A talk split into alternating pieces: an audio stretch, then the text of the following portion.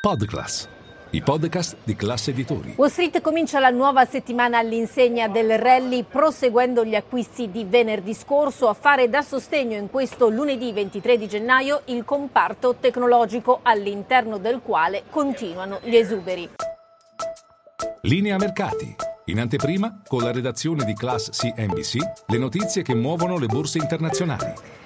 Tra gli investitori continua ad esserci un generale ottimismo che forse una recessione negli Stati Uniti possa essere evitata e quello che emerge anche dall'ultimo sondaggio del National Association of Business Economics secondo cui il 53% del campione eh, crede che siamo o che finiremo in recessione. Si tratta di un dato decisamente in calo rispetto al 64% di ottobre. Il punto è che se non finiamo in recessione, dice qualche osservatore, la discesa dell'inflazione verso il target del 2% potrebbe essere ancora più lunga, complicando il quadro per la Fed. Una Fed che in questo momento si trova nel periodo di blackout, questo significa che da qui al 31 di gennaio nessuno aprirà bocca, perché poi toccherà a Jerome Powell l'1 febbraio parlare con la stampa in occasione appunto del nuovo annuncio sui tassi, atteso un aumento di soltanto 25 5 punti base.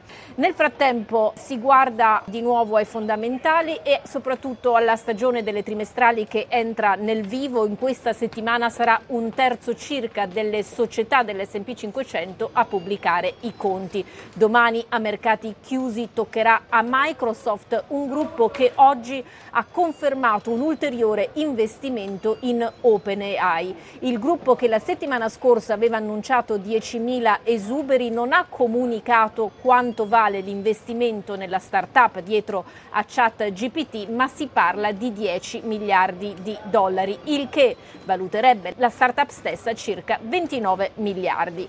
Ci sono poi nuovi esuberi anche in Spotify che elimina il 6% della sua forza lavoro per il gruppo dello streaming musicale quotato qui a New York, si tratta di circa 600 persone. Quanto a Salesforce, un titolo sostenuto dall'attivismo di Elliott Management, un hedge fund che pare abbia rastrellato una quota significativa nel gruppo di Mark Benioff. Non è ancora chiaro che cosa voglia ottenere se non esprimere il valore di una società che rispetto al picco post pandemia ha dimizzato il valore della sua capitalizzazione.